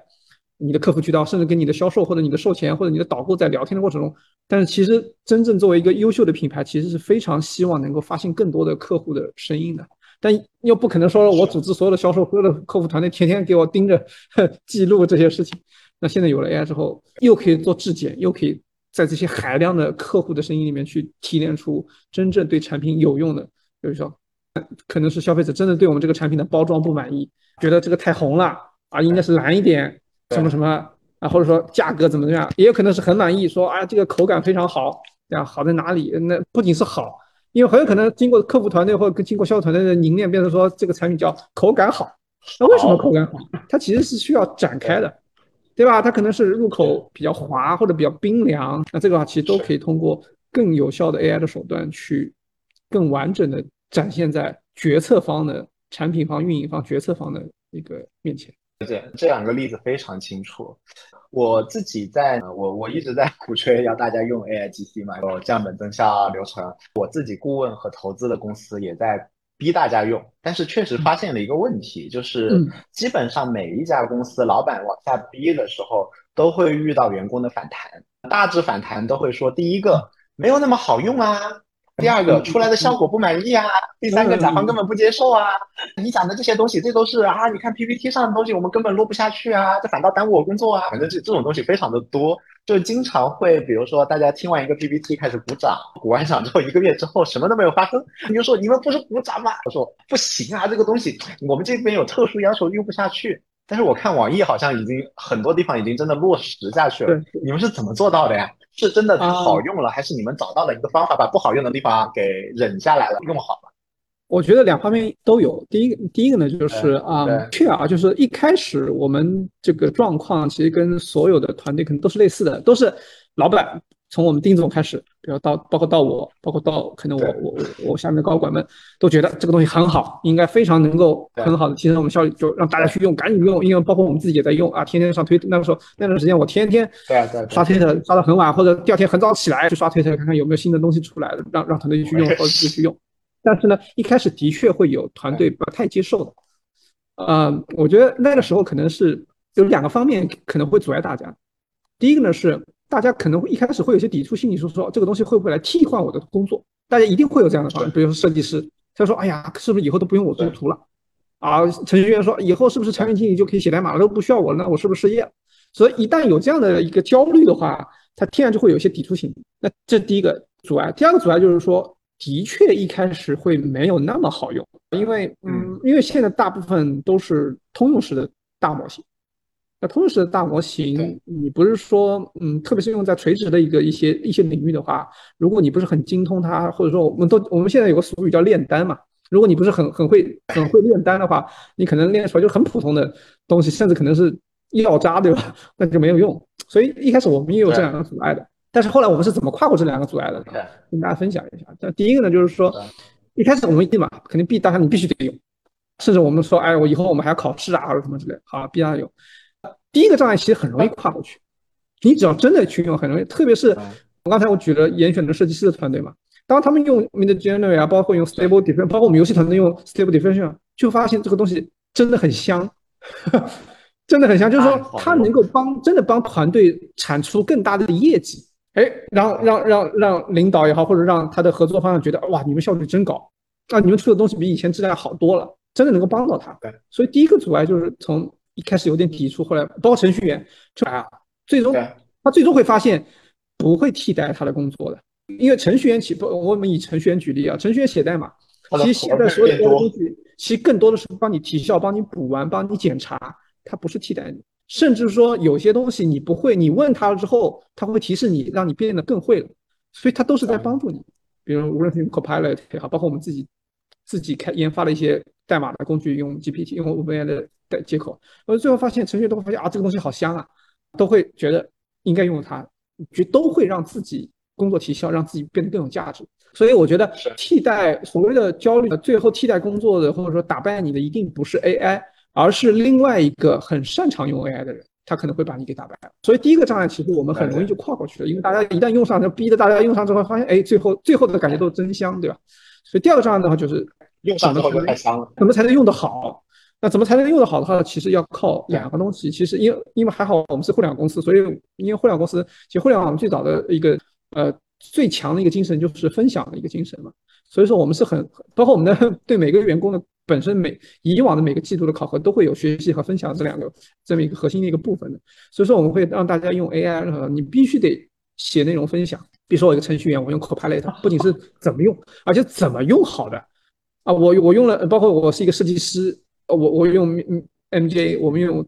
这个我是怎么用的更好的，用什么样的咒语，我们叫咒语或者说炼丹方法去团队内包括公司内分享，因为这个对你是有未来的晋升也好，这个其实都有帮助。有组织会设置这样的体系和制度，是保证一开始是促使敦促，第二个最后是激励大家去做分享。分享的越多，大家去学，包括我们也会去外面去搜寻业界做得很好的一些人的，可能是国外的、国内的一些人的一些文章也好、课程也好啊，包括一些大牛的课程也好啊，包括我们会去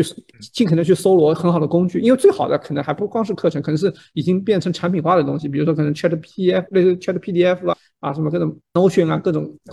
让大家用，而且由公司来负责给大家采买，然后让大家用。然后逐渐的，当然这个过程不是一蹴而就的，是逐渐的开始用的越来越好，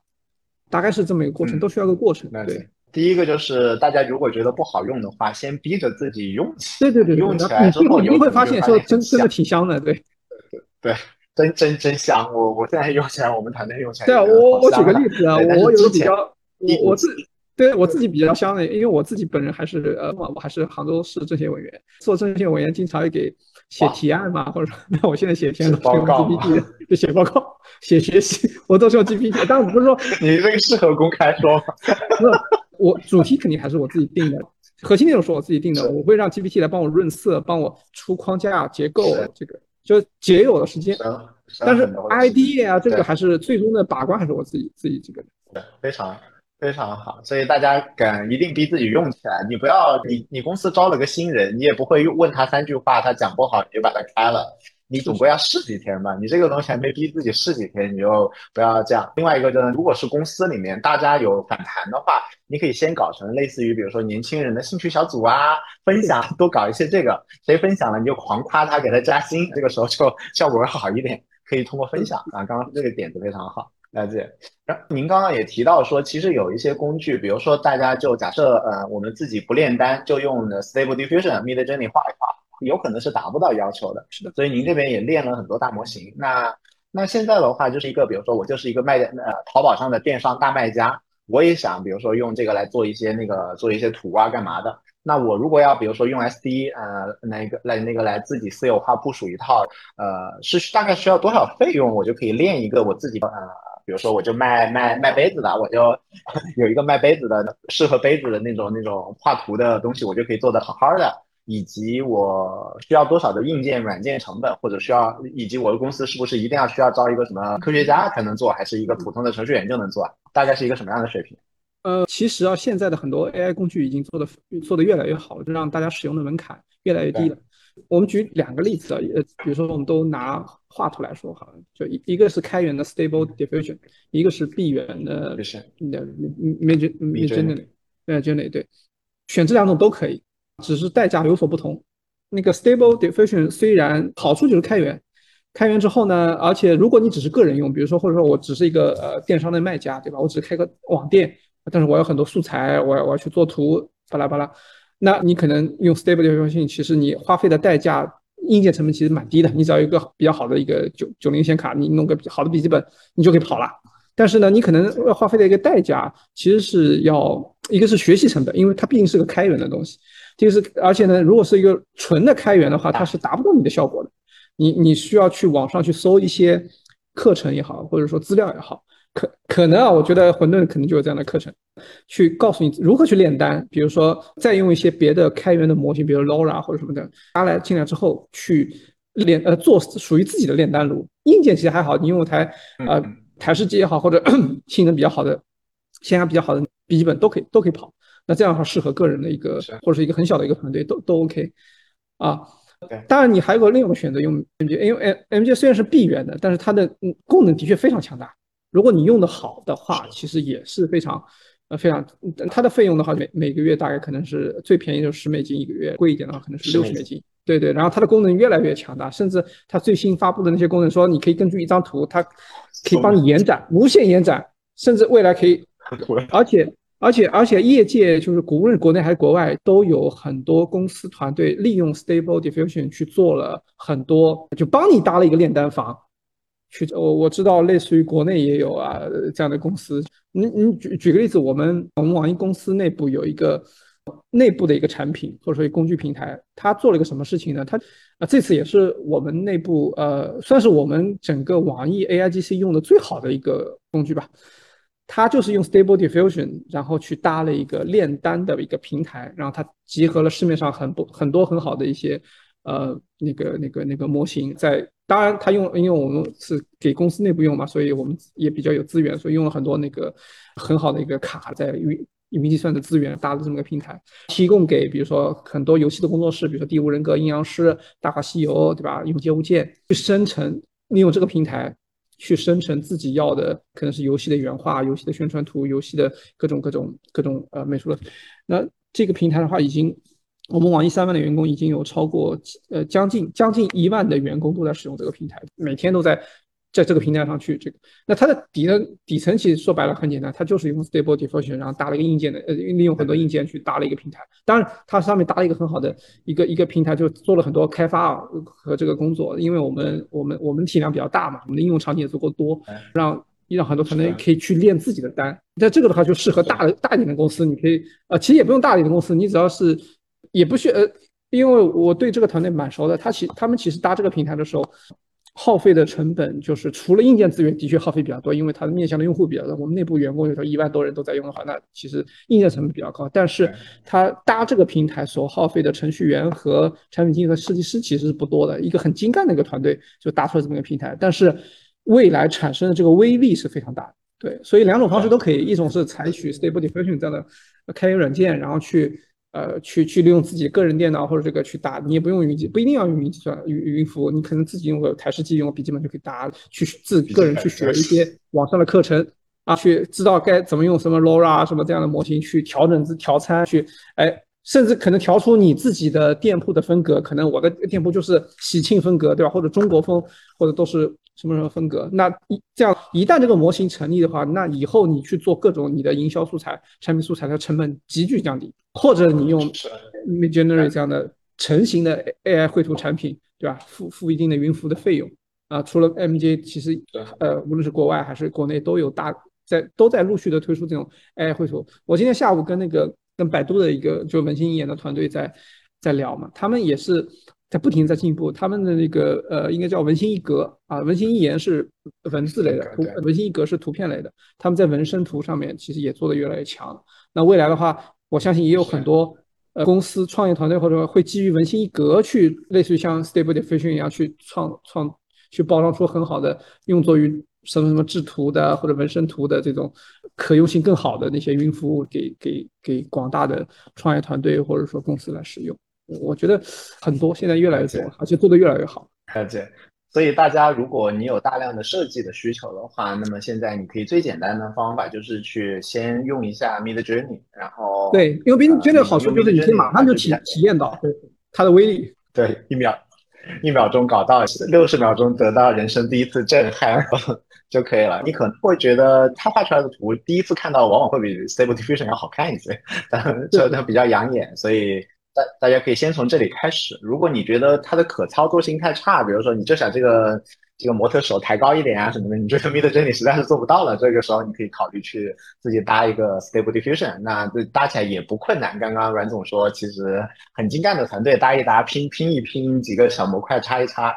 也不是那么难的一件事情，并不是要我们开发，其实是别人已经做好了，你把这个东西插好，对对对，更多的真的是像炼丹师一样在那炼丹，就调各种参数练训练调一调，就是哪怕我有的时候玩 Midjourney 也在这调一调，对，就调 Pro。现在这种东西有点还在玄学的边缘。了解。我再问您一个问题的话，我就挑一些那个大家感兴趣在评论区留言的问题。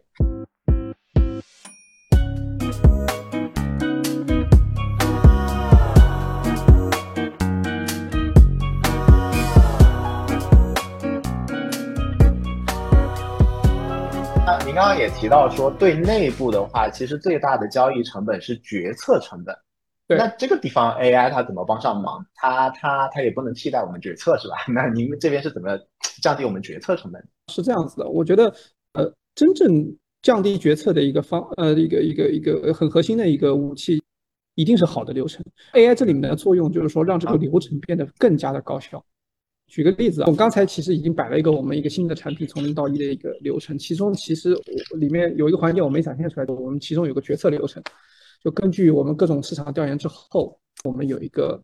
创新的一个小组啊，可能是2个人，可能3个人，里面肯定有个产品经理，或者说有一个销售，或者有一个 CSM， 他们会组成一个小组，根据前期的各种信息，然后去提供弄出足够多的叫资料或者决策的提供决策的一个信息给到我们叫决策团队去进行决策啊，这是一个必不可少的一个流程。所以说我觉得最重要的一定是这个东西。那 AI 在里面起到的一个作用就是说让这个信息变得更快速的得到和更准确的得到，以及更充分的得到，以及更怎么说呢，叫更规范的展现。什么叫规范的展现呢？因为我们如果我们是一个工程师，计算机工程师的话，我们会知道有个东西很重要叫代码规范。代码规范的重要性，它是在于说因为我所有的代码不仅是我自己写自己看，我可能未来可能是团队的协作成员要跟我一起来维护。所以说如果代码一旦规范之后，其实它的可阅读性可维护性是大大提升的。那其实任何一个文档，任何一个所谓的流程，它其实规范同样重要，它会大幅的降低所谓的决策成本。当我们看一个文档的时候，如果它的都是完全按照规范来说，可能它的几要素、它的目录都是说前情提要、它的什么竞争优势、巴拉巴拉市场规模来说，那给决策者的这个信息输入格式化之后，我们叫结构化之后，那就非常的高效。这个非常重要。一旦结构化之后 ，AI 就能发挥更大的作用。有 AI 非常擅长在结构化本身就很结构化、规范上的东西基础之上，给你快速生成更准确的内容。你甚至可能就扔给他一道原始素材，他给他一个规范，它生成马上就能够生成非常规范。决策团队就是按照以往的习惯的话，就很快的就可以这个，可能包括提问题啊或者什么的话，其实都能够很规范。所以说我们在决策的时候，其实 AI 提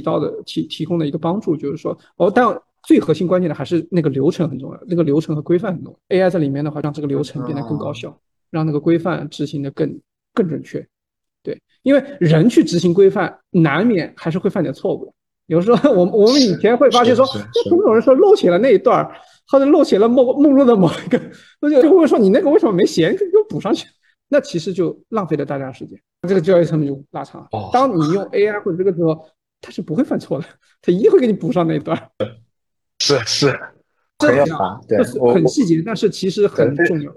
非常好。对，很好。我在混沌讲过产品课，最近正在做一个 AI 产品，想把那些就是大道理变成一个相当于有一个人帮你一步一步把什么产品 MVP 啊，帮你识别隐含假设啊，把它给做了。但是确实刚刚听您讲的话，确实之前没有考虑到，其实流程和流程之间还有一个信息更准确规范展现和流过来的这个过程。对，我想到的太偏向于 Copilot， 但是其实人与人之间协作的时候，它也可以成为更宽的一个信息带宽的一个管道。这个好，谢谢，很有启发，谢谢。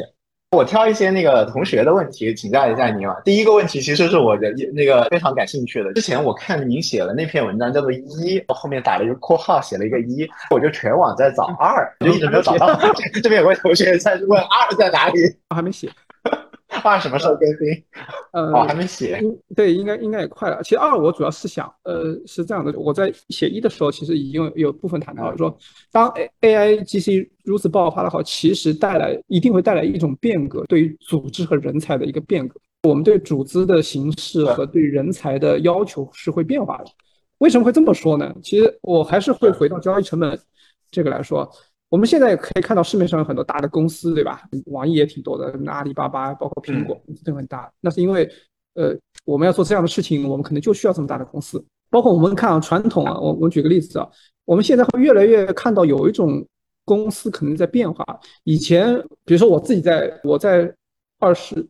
十几年前，我自己在结婚的时候，有一个流程叫拍婚纱照。拍婚纱照那个时候嘛，其实十几年前嘛。我们肯定是找什么影楼，比如说我在杭州，肯定找杭州最知名的婚纱影楼去拍。那婚纱影楼里面有很多流程啊、摄影师啊、场景啊给你拍。但是我们会发现，越来越发现一个事情，现在婚纱影楼越来越少了，更多的是什么？个人工作室，可能是化妆工作室，可能是摄影工作室，可能是为什么？是因为这个流程和或者说工具越来越规范化、越来越先进之后，它的交易成本越来越低之后，就不需要一个影楼来做这件事情。它可能就是一个很小的一个团队或者一个个人，他承担一个环节，就摄影或者化妆或者什么。因为什么？我们现在有微信，有什么就很方便的去联络各种环节的人，或者说这个就把交易成本大幅降低。因为以前没有微信嘛，那时间没有微信，我必须得找到一个场所，这个场所能够一股脑把所有的事情帮我办。对。那现在我有微信，然后呢，而且现在交通也越来越发达，工具也越来越发达，对吧？做图也越来越发达，拍摄影也越来越发达，甚至有时候你不一定要用很重的机器，可能用一个手机、用个单反或者什么都能够拍出很好的。那化妆就更是了，对吧？那化妆品也越来越精干或者那所以说。同样，我为什么会举这个例子呢？就当 AI 带来各种各样的效率的提升之后，我们有可能会发生一件事情，就是这个组织会发生变革，就有可能未来不需要那么多大公司了。当然，可能是这个，甚至未来我觉得就是小团队和个人的胜利。那就是因为 AI 或者说各种各样的数字化的工具，让这个各种环节衔接之间的那个交易成本大幅降低。以前我们必须得说。开个会，因为要开会，因为要协作，我们必须一堆人在同一个办公地点去协商、去协调，上下游。我想，那现在你看，有视频会议的工具，有什么各种飞书啊、微信啊，各种工具、各种 AI 的工具提效，我可能真的不需要一定要站在同一个办公地点去。所以说，未来组织一定会变革。随着组织的变革呢，一个公司。对于人才的变化一定也是发生的变化的，所以说我写二的话，我是会从组织和人才的角度去写，就未来的组织可能会发生什么样的变化，以及对，比如说现在你是个销售，或者你现在是一个程序员，你现在是个产品经理，未来你应该可能这个行业会发生什么样的变化，你应该做怎样的准备？因为大家不是都焦虑吗？怕我可能做一个程序员被人替代了，或者说我做一个设计师被 engineer 替代了。我作为一个什么时候客服被什么，那我们其实如果我写二的话，更多会从这个角度，从个人的角度、人才的角度、从组织发展的角度去说这件事情。很好，刚刚本来还想问您这个问题的，这个例子非常好，确实我想了一想，我旅拍过2次，找的都是个人工作室，对，现在大家都找个人工作室，对吧？因为个人工作室很有好处，因为它灵活，所以可以去很远的地方。去旅拍，以前都是去婚纱影楼，你不可能，除非给他很多钱。他这个是这个例子非常好，我们在课上面也讲了一样的道理，但是用的例子是复仇者联盟，就每个人自己拍自己的大电影，但是要打灭霸的时候再凑起来，凑成一个复仇者联盟。但是以后我就决定偷了您这个例子，讲影楼的这个，大家更有体感。到您这里来进货、尽力。谢谢。还有一位同学提问，好几位同学其实都提到了一个关于隐私和安全的问题，他们觉得说有点不太放心把数据，比如说哎呀我们的用户比如说我们聊天的那个什么销售电话什么的就传到某个大模型上去，感觉不安心。您现在对于这件事情是怎么样一个想法呢？我觉得这样和隐私方面，对，我觉得是这样子的。其实安全和隐私其实可以分两个部分，一个叫隐私，一个叫安全。我们先讲隐私吧。就有这样的顾虑很正常，就包括我们用 GPT 用 OpenAI 接口的时候，我们也会有这样的顾虑，说哎呀我们网易的一些数据假设都传到了 OpenAI 那边，或者说传到了比如说百度那边进入了它的大模型，那万一我们的竞品或者友商或者什么可能那不管因为什么吧可能泄露了，或者说被它感知到了，那对我们不是一种伤害嘛，对吧？后来说实话分两方面，第一方面呢就是我们想通了这件事情，就是说就跟另外一件事情是一样的。当我们在2020年在拥抱飞书去这个的时候，我们大量的同事写了很多文档去这个的时候，我们当时也会担心一件事情，就是隐私问题，说一我们这个文档这种资料都被飞书被自己也知道了，不小心泄露给我们的竞品怎么办了，这第一个。第二个的话就是说我们人自己也会犯错误，我比如说我们某个同事离职之前他把很多文档下载下来，或者说去入职其他公司然后带过去那怎么办啊？那后来我们会发现一件事情是什么呢？可能比较残酷，就是说这些都是杞人忧天。为什么呢？首先我觉得好处远大于这种信息泄露带来的坏处，哪怕真有人泄露了这些资料直接去了我们的竞品公司又能怎样呢？我们更多的带来的好处是我们信息更加的透明，高速的流转，让我们的效率，只要我们的效率永远比我们的对手快一步，因为我们的产品的创新，我们的组织的创新永远比别人快一步，这才是真正的核心竞争力。当然该安全的还是安全，比如说什么客户资料，那这种事该保密还是保密。所以我觉得泄露给大模型其实真的不用过分担心，而且就跟云服一样的，所有的云服厂商包括大模型厂商，他一定会非常重视安全性，不然这是他的生命线。我们自己就是做企业服务的嘛，我们的客户，虽然我们是比如做客服，我们是做这个做音视频的服务，那我们做消息的投递，那其实大家都会想，我们大家都在打电话都在发微信，大家应该也不担心微信和运营商把你的数据给泄露了，因为他们的确也不会泄露。所以我觉得也要相信这些云服务商的，他们会把这个看成生命线。所以我觉得不用太过担心。那第二个呢是安全性，这个安全性我指的不是说那个隐私泄露，而是说我相信大家也会关心一个问题，说万一我用了这个 AI 大模型，它生成了一些不良内容怎么办？或者说不准确的信息误导了我怎么办？对啊，这个我相信大家也会有一定的顾虑。那首先也分两个层面，一个是可能是不良的信息，那不良信息呢，那无论是大模型的这种提供者或者这个的话，其实包括我们自己也有块业务是专门是做内容安全的，其实都在跟广泛的内容安全或者说信息安全的厂商在合作，就尽可能给大家提供一个，因为我们国家特别是我们国家的无论是网信办还是国家都是针对这种生成式的 AI 其实有一个比较应该说是比较能够保障消费者或者客户利益的一种管控措施，说要求这种大模型的厂商你生成的内容必须是符合我们一些公序良俗符合真实性这样的一些要求。所以呢这个也基本上也不用担心，所有的大模型的厂商包括百度包括 OpenAI 包括其实可能包括我们自己可能都会在这安全性上去做很好的表彰。那我觉得可能大家需要注意的是，可能是因为生成是 AI 嘛，特别是大家如果用 ChatGPT 有时候也会发现它在一本正经胡说八道，可能会误导，对吧？特别是 3.5， 那这个是的确是会有。所以呢其实也要看炼丹的方式就比如说我在做图的时候，那这个时候我其实这个就考验我们自己炼丹要炼得足够的好尽可能让它偏离那些就不要去偏离，我们就尽可能局限在我们需要的一些场景，可能是说服务的场景、销售的场景或什么。那它这样的话去大概率它就不太会胡说八道。你给它炼丹的时候，你给它加很多限制，包括调参，包括优化，它就会越来越准确。所以说这个不能说它不会完全胡说八道，但它这个概率就会越来越，包括他写代码就用 Copilot 或者写代码，我们现在也会发现各种方式。当我们自己写的代码越来越规范的时候，给它的量越来越大的时候，喂给它足够大的量的时候， AI 自然会给我们生成或者补全更高质量的代码或者更高质量的文案。所以说句浪漫的话，就是这也是需要双向奔赴。对对，大家不要太担心这件事情，先用起来，先用起来。对对，很多时候其实是有点像那个互联网和移动互联网早期，现在大家觉得都是理所当然的事情，其实在当时也有非常多的讨论和争论，比如说 WiFi 曾经是违法的，对对对对，搜索引擎收录网站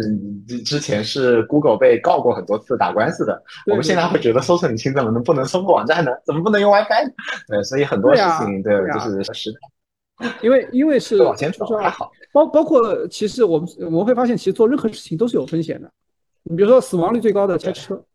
其实是车祸，并不是坐飞机和坐高铁。但难道我们就不开车了吗？不可能，因为开车带来的便利性远大于，或者说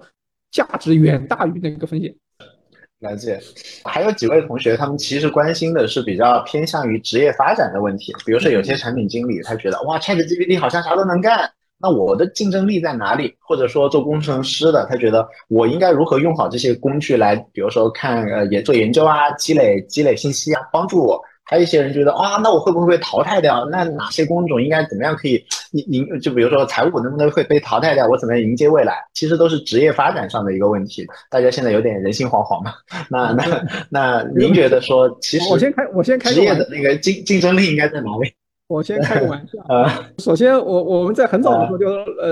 半开玩笑式的讨论过这个问题。首先我们觉得是这样的，需要搞定人的职业是永远不会被 AI 替代的，比如说销售，对吧？因为 AI 是不可能替代你去喝茅台的，跟客户喝茅台，永远不可能替代你去跟客户去见面，对吧？喝茅台的能力很重要。对对对对。类似有些需要去搞定人的工作，包括一些医生，就开刀的医生，对吧？你不可能，那至少短期极限是永远不可能。还有一个呢，开玩笑就是有些职业是用来背锅的，那些需要背锅的永远不会被人替代，坐牢的不是坐牢，就是承担那个责任的。对，在开玩笑。其实我是觉得是这样子的，其实现在的很多职业，包括程序员，包括产品经理，包括设计师，其实都理论上都是不会被 AI 替代的，完全替代的。就是看似 AI 能够帮忙写代码或者吧，其实只会让这个岗位的需求量变得越来越多。只不过对于程序员，甚至可能是我刚才也说，我如果写篇文章可能会着重写，可能是对程序员的自我的要求不一样了。你可能要更加擅长用 AI 去用尽可能去用 Copilot， 用 GPT， 让你的语言就变成语言，掌握更多的技巧啊，掌握着让你去。我们有个前同事，给他打个小广告。原来是我们网易有个同事，他最早其实是哈工大的一位教授啊，教书的教授。我们前些年，因为我们做教育产品，所以他是我们成为我们，但他几年前离开了网易，也去过得到。他最近自己在做创业，他做件什么事情呢？他其实他是一个他在哈工大是教计算机的，但是他在网易其实也没有写过的，他很多年没写过的。他最近自己创业做件什么事情？因为他做了个开源项目，做了什么开源项目？他就把市面上所有的AI 大模型的东西，包括 GPT 啊，包括那个羊驼啊，包括什么文心一言啊，通义千问啊，包括什么讯飞的星火呀，包括大概20多个集合在了一个页面上面或者一个客户端上面。因为很多人都想比效果嘛，我问 GPT 3.5、GPT 4.0、文心一言，你比。对对对。他做一个事情，开源项目就把所有的这个集合在了一个客户端上，你问一句，那25个模型都会回答你。你最后看，哎，哪久而久之你会觉得哪几个比较靠谱，比较适合你用。他这个项目现在在GitHub 上还比较火的，但是啊，他已经10多年没编程了，可以说他已经忘了怎么编程了。但他做了从0到1开始做了这个，他就是用一步步问 AI， 问 GPT 说，哎，我这个前端页面应该怎么写，应该怎么，他一步步写出来的。所以我觉得他是一个很好的案例啊，包括产品经理也一样的，因为。我举个例子，我们现在有很多内部很多算法人员，以前他们有一个痛点，就是算法你写出了个算法，你最终是要工程化的嘛。那以前我们按照一个管线流程来说，你做好了一个算法，你可能要工程师帮你工程化掉，甚至帮你甚至可能有前端的工程师再帮你能够让用户用到，才能看到你的算法的效果。那其实这个环节参与方有好多人，但是很多其他岗位的工程师其实都很忙的，他未必能够帮你有时间帮你去实现你的这个工程化的问题。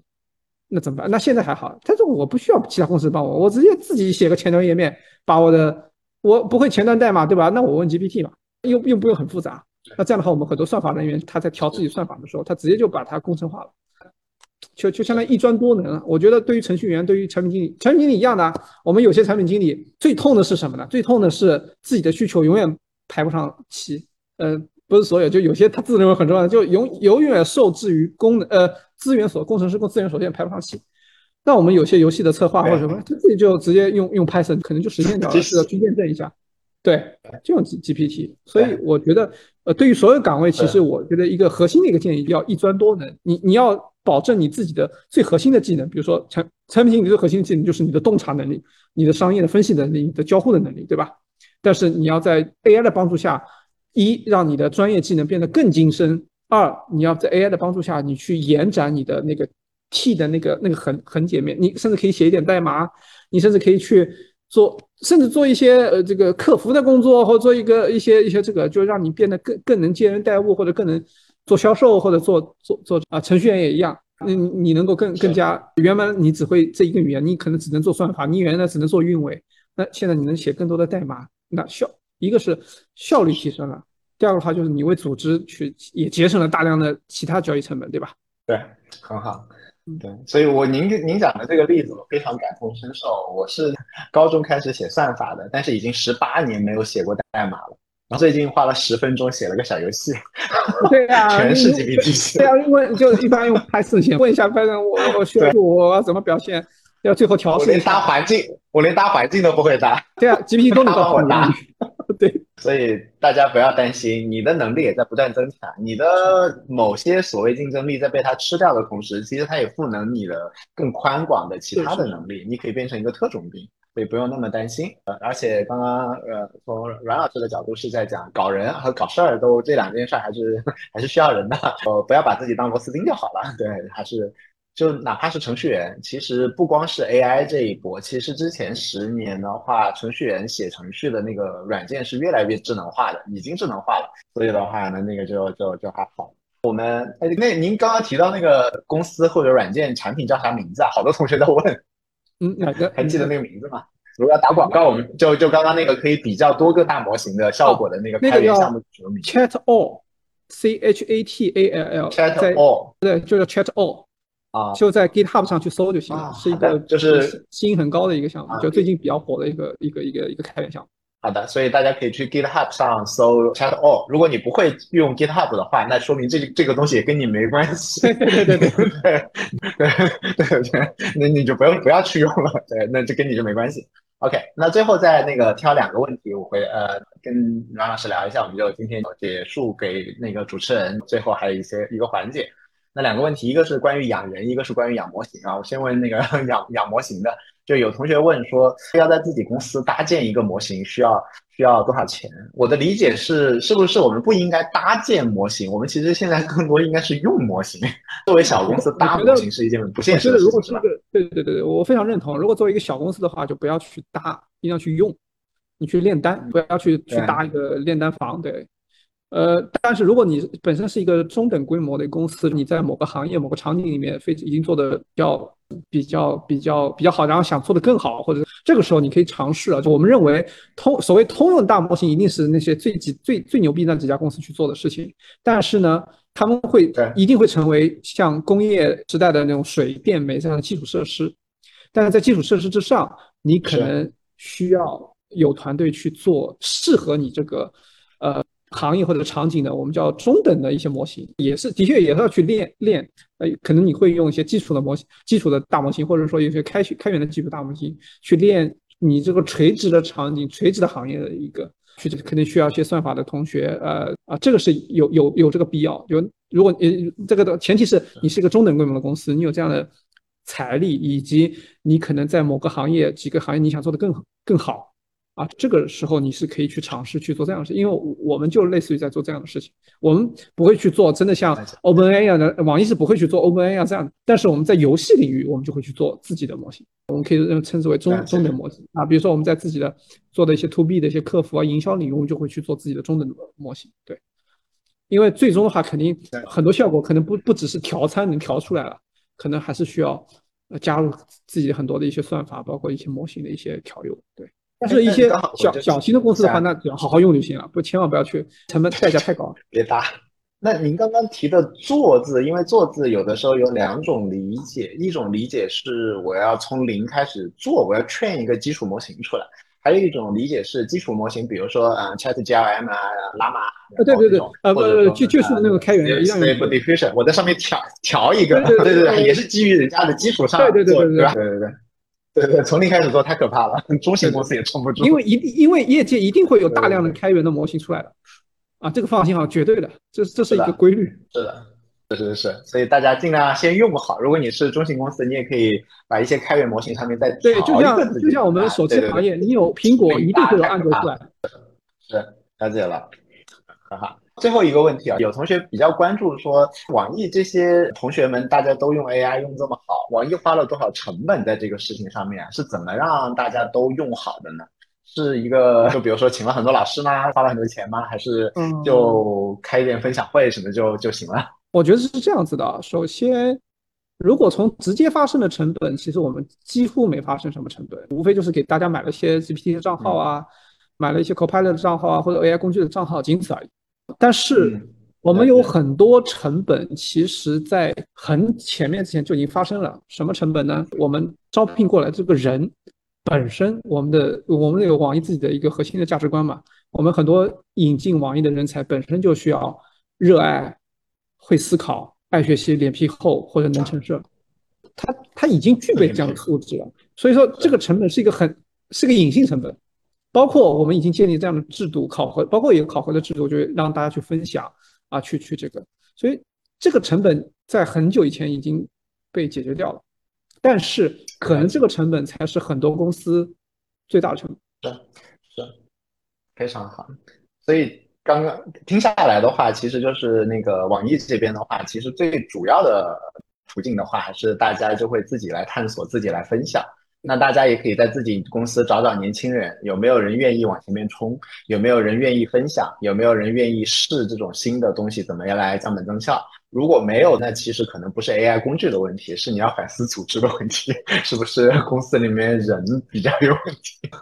所以一切最终还是要回归到人吧。虽然我们说 AI 会取代人，但是其实如果你公司没有这方面勇敢走出这一步的人的话，那其实我们是没有办法把 AI 工具给真的用好起来的。啊，非常非常谢谢阮老师，谢谢。对，因为真的从你的那个案子里面，我学到了很多，非常期待你的那个R赶紧写出来，我赶紧写。大家都在催更了。好，今天非常感谢您的时间。